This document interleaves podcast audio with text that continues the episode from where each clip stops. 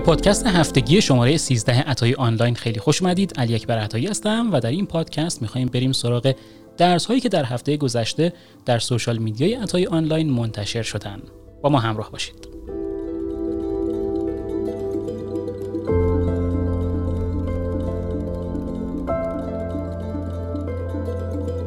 به رسم قسمت های اخیرمون اول می‌خوایم که بریم سراغ یک تریویای جالب درباره زبان انگلیسی. یه سوالی رو مطرح می‌کنم.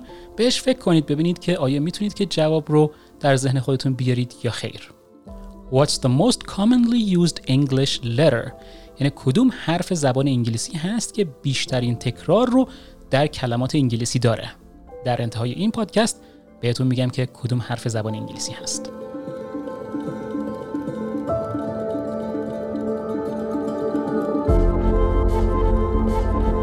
قبل از اینکه بریم سراغ درس اول حتما این پادکست رو تا آخر گوش بدید به خاطر اینکه یه درس اختصاصی هم در اینجا داریم که در سوشال میدیای اتای آنلاین منتشر نشدن و فقط مخصوص این پادکست هست و مخصوص پادکست شماره 13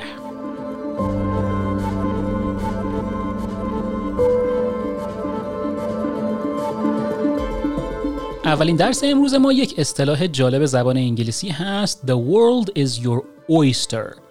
اویستر به نوعی از صدف گفته میشه که در داخلش مروارید داره. حالا اگر بگیم the world is your oyster این یعنی چی؟ یعنی اینکه ما می‌خوایم به کسی بگیم که در زندگی خودش کلی شانس داره کلی فرصت داره و کلی اتفاقات خوب می‌تونه براش بیفته. در واقع داریم اینجوری تشویق می‌کنیم یک نفر رو. مثلا به یه نفر میگیم you're young یعنی سنت پایینه جوون هستی. The world is your oyster. یعنی به هر چیزی که می‌خوای می‌تونی که برسی. در واقع یه جورایی داریم تشبیه می‌کنیم اون شخص رو به یک مروارید و اون دنیا رو به اون صدف. یعنی که تو اون مرواریده هستی یعنی خیلی ارزشمندی می‌تونی که به هر چیزی که می‌خوای برسی همه فرصت های دنیا برای تو هستند. یا مثلا می‌تونیم بگیم که she quit her job یعنی اینکه از شغل خودش استعفا داد اومد بیرون. And is doing what she wants now. و داره کاری رو انجام میده که دوست داشت همیشه. یعنی کار قبلی رو دوست نداشت از اون اومد بیرون کویت کرد در واقع و الان داره کاری رو انجام میده که عاشقش هست. بعد در ادامه میگیم The world is her oyster now. داریم در اینجا میگیم که دنیا براش خیلی قشنگ هست الان. داره به هر چیزی که می‌خواد می‌رسه از فرصتهای خودش داره استفاده می‌کنه. پس از این اصطلاح زمانی استفاده کنید که بخواید به کسی بگید یا حتی به خودتون بگید. بگید که the world is my oyster. یعنی اینکه همه فرصت های دنیا مال من هستن. همه اتفاقات خوب می‌تونن که برای من بیفتن. و دنیا خوب هست برای من. اتفاقات خوب برای من میافته. و این اصطلاح خیلی مثبت و خوبی هست که بتونید که استفاده کنید برای خودتون و برای دیگران.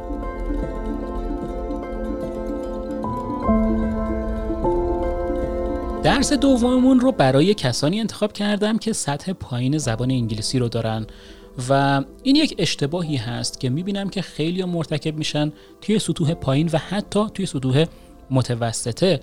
اشتباهی که خیلی وقتا تکرار میشه درست نمیشه و با زبان موز میاد بالا. اونم تفاوت بین we و our هست. دقت داشته باشید که R تلفظ نکنید. خیلی میشنوم که our رو R تلفظ می‌کنن. و این اشتباه هست. و hour در واقع O U R مثل H O U R هست. یعنی مثل ساعت تلفظ میشه. چجوری ساعت رو شما hour تلفظ می‌کنید؟ پس O U R رو هم باید شما hour تلفظ کنید.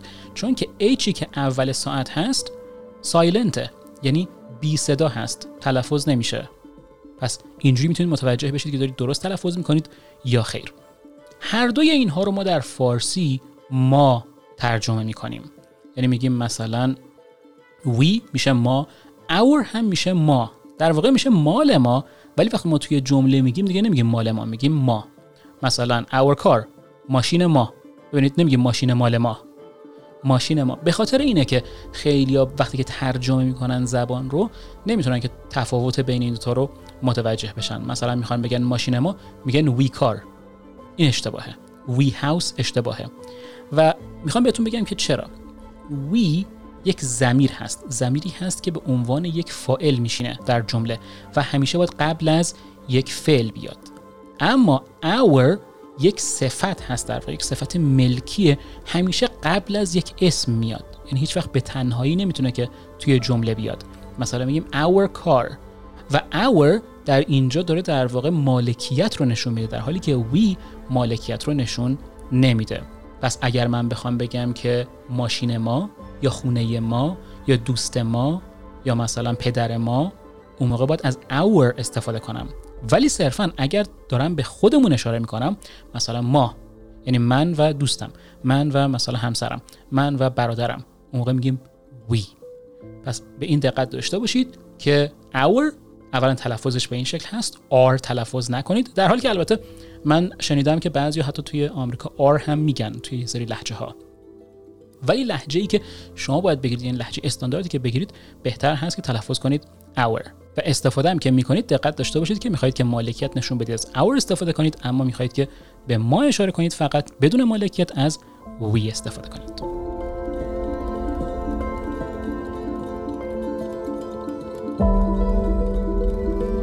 برای درس بعدی هم یه اصطلاح جالب دیگر رو براتون انتخاب کردم اصطلاحی که در مکالمات خیلی زیاد استفاده میشن و به معنای انتظار داشتن یا انتظار نداشتن چیزی هست. و این اصطلاح هم see it coming هست یا see that coming.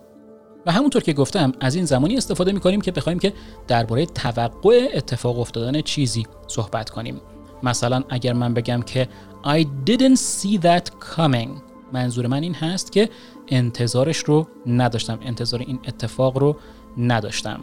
یا اینکه مثلا می‌تونم بگم که he never sees it coming. یعنی هیچ وقت انتظار چیزی رو نداره و چیزایی که انتظار نداره براش اتفاق میافتن. البته که همیشه این رو به صورت منفی استفاده نمی کنیم می‌تونیم که به صورت مثبت استفاده کنیم که البته خیلی کمتر استفاده میشه. اگر ما بخوایم بگیم که حواسمون جمع هست و توقع هر چیزی رو داریم یا توقع چیز خاصی رو داریم می‌تونیم بگیم. میگیم که I always see it coming. یعنی اینکه همیشه انتظار هر چیزی رو دارم. یا اگر می‌خوایم که به کسی توصیه کنیم یا نصیحتش کنیم می‌تونیم بگیم که you should always see it coming. یعنی اینکه همیشه باید حواست جمع باشه. همیشه باید انتظار همه چیز رو داشته باشیم. مخصوصا اون چیزایی که نمی‌خوای اتفاق بیفتن پس اگر اتفاقی برای شما بیفته و شما انتظارش رو نداشته باشید می‌تونید که از این اصطلاح استفاده کنید.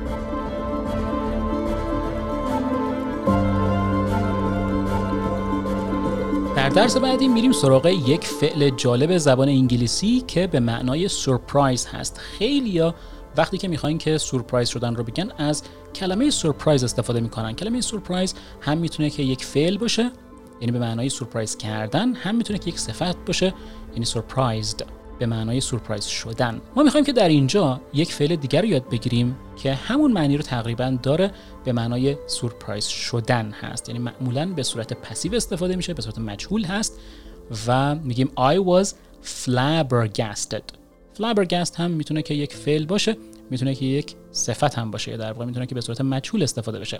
پس اگر من بگم I was flabbergasted when I heard that he won the lottery. یعنی زمانی که شنیدم که توی قرعه کشی یا لاتری برنده شده بود خیلی متعجب شدم خیلی سورپرایز شدم. پس اینجا من می‌تونم بگم I was surprised می‌تونم بگم I was flabbergasted. یا در یک مثال دیگه He was flabbergasted when he heard the cost of repairing his car.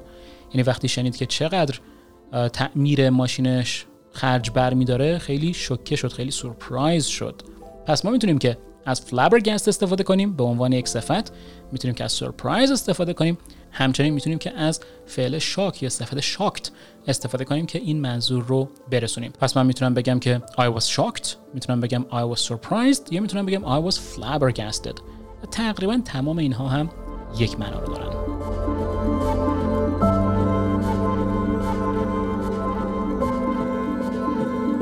در درس بعدی می‌خوایم بریم سراغ اصل مطلب. در واقع می‌خوایم که شما رو با دو تا اصطلاح آشنا کنم. که زمانی که می‌خواهید بگید که بریم سر اصل مطلب بتونید که از اینها استفاده کنید. اولین اونها without further ado هست. ado هم به صورت A D O نوشته میشه. without further ado. یعنی اینکه من می‌خوام که برم سر اصل مطلب چون که نمی‌خوام وقتتون رو بگیرم. چون وقت کمه. چون که زیاد صحبت کردم درباره مسائل حاشیه‌ای و حالا می‌خوایم بریم سراغ اصل مطلب. پس میگیم without further ado مثلا میگیم let's talk business. یعنی بریم سراغ business بریم سراغ این معامله که می‌خوایم انجام بدیم و درباره اون صحبت کنیم.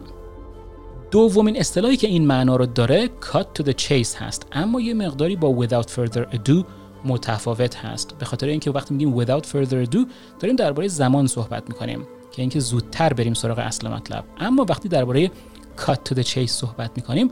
یعنی اینکه انگار طرف داره حاشیه میره انگار نمیره سر اصل مطلب. انگار داره درباره مسائل حاشیه‌ای بیشتر صحبت می‌کنه. و از اون می‌خوایم که بره سراغ اصل مطلب و درباره اون اصل مطلب صحبت کنه. پس مثلا یه نفر داره هی حاشیه میره میگیم cut to the chase. What is it that you want? یعنی درباره اون چیزی که می‌خوای صحبت کن. اصل مطلب رو به هم بگو. پس در این حالت میگیم cut to the chase. یا مثلا میگیم let's cut to the chase. یعنی بریم سراغ اصل مطلب.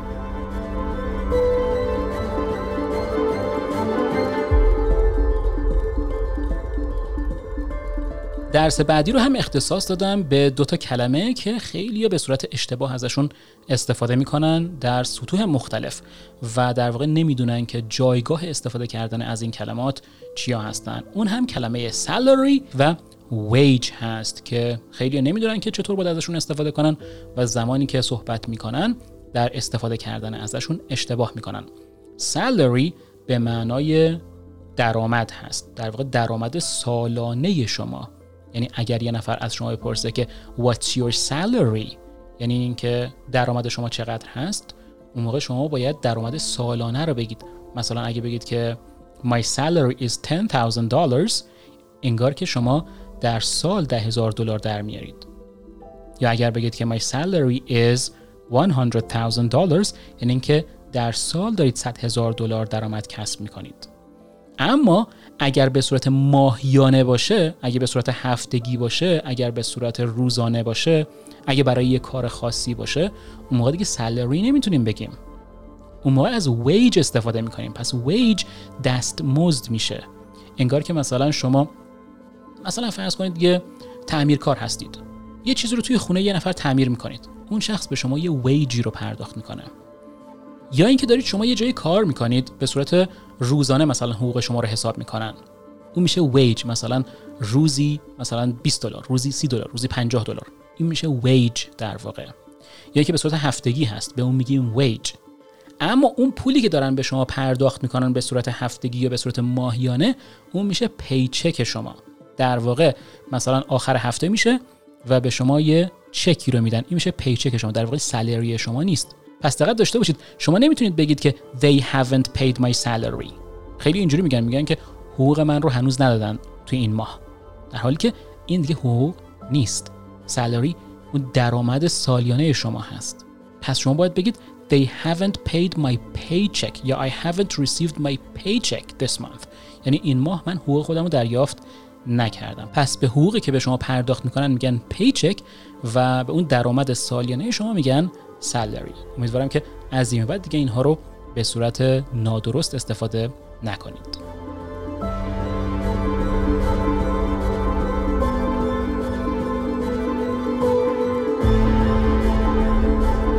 حالا بریم سراغ درس اختصاصی پادکست شماره 13 عطای آنلاین. اونم کلمه ای هست که درباره عدد 13 هست. همونطور که می‌دونید عدد 13 یک عدد نحس هست و خیلی ها فکر می‌کنن که اتفاقات بد براشون میفته در روز 13 هم یا در طبقه 13 هم یا در پروازی که شماره 13 توش داره یا مثلا اگر توی پرواز روی صندلی نشسته باشن که عدد 13 داره.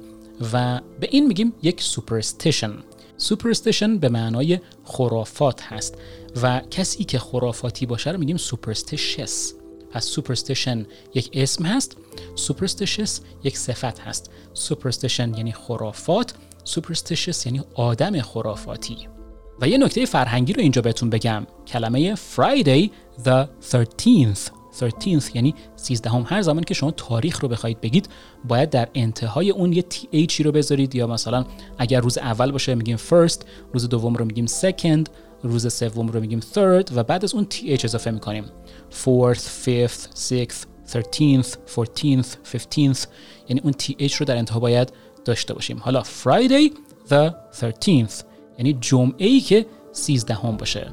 این دیگه بدترین خرافاتی هست که غربی ها در واقع دارن مخصوصا آمریکایی ها خیلی بهش اعتقاد دارن آدمای خرافاتیشون آدمایی که خیلی سوپرستیشس هستن به این اعتقاد دارن. یعنی فکر می‌کنن که در جمعه ای که 13 هم باشه اتفاقات بدی میافته. مثلا فرض کنید من یه مثال براتون بگم. دو نفر دارن با همدیگه صحبت می‌کنن و یه نفرشون میگه که let's hold the wedding on the second Friday of next month. یعنی عروسی رو بندازیم یا برنامه ریزی کنیم برای ماه آینده و دومین جمعه ای که برای ماه آینده هست. و مثلا اون نفر دوم میگه که are you kidding me? شوخی می‌کنی با من؟ That's Friday the 13th یعنی که اون جمعه ای هست که 13 هم میشه و نفر اول میگه so what? So what یه اصطلاح جالب هست. So what یعنی این که چی بشه؟ خب چی؟ نفر دوم میگه that's bad luck. یعنی که این بد شانسی برای ما میاره به خاطر اینکه جمعه 13 هم هست و نفر اول میگه که you are so superstitious. یعنی خیلی خرافاتی هستی. پس این رو بدونید وقتی که آدما دارن درباره جمعه که 13 هم باشه صحبت می‌کنن دارن درباره خرافات صحبت می‌کنن درباره روزی صحبت می‌کنن که فکر می‌کنن که اتفاقات بدی میافته و در واقع روز 13 به در خودمون هم یه جورایی همین هست. یعنی اگر برید سراغ اینکه چرا ما روز 13 هم بیرون میریم یکی از دلایلش همین بوده. یعنی فکر می‌کردن که یک سری روح و جن و تمام اینها میاد و ما باید بریم توی طبیعت که اجازه بدیم که خونه خالی باشه و این روح ها و اجنه و تمام اینها توی خونه هستن. و اینها همه سوپرستشن هستن یعنی خرافاتی هستن که آدم های سوپرستشس بهشون باور دارن. خب به حال امیدوارم که شما سوپرستشس نباشید و فکر نکنید که پادکست هفتگی شماره 13 بد هست و بد لاک هست. در حالی که اینطور مطمئنا نیست و دیدید که چیزای جدید و فوق العاده رو هم در این قسمت یاد گرفتید.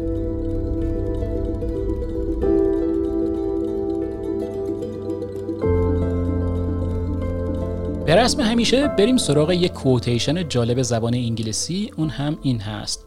The best view comes after the hardest climb. View به معنی منظره میشه. The best view یعنی بهترین منظره. Comes میاد after the hardest climb. Climb به معنای بالا رفتن از یه جایی هست. وقتی که سخت باشه یعنی وقتی که ما یک بالا رفتنی رو تجربه کنیم که خیلی سخت باشه بعد از اینکه به اون بالا می‌رسیم به اون قله می‌رسیم بهترین ویو یا بهترین منظره رو هم می‌تونیم که ببینیم. در واقع داره میگه که از سخت کار کردن هیچ وقت حراس نداشته باشید. به خاطر اینکه وقتی که شما سخت کار کنید در انتهای اون می‌تونید که یک منظره فوق العاده رو ببینید. به اتفاقات خوبی که در زندگی شما میافتن باید فکر کنید که همون منظره جالب و فوق العاده هستن که در انتهای اون بالا رفتن منتظر شما هست. پس یک بار دیگه این رو تکرار می‌کنم. The best view comes after the hardest climb.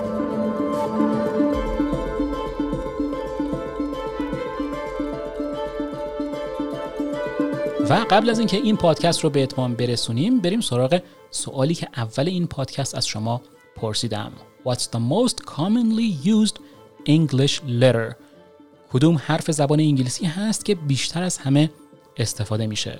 و اون حرف هم حرف ای هست که 11 درصد از کل زبان انگلیسی رو به خودش اختصاص داده.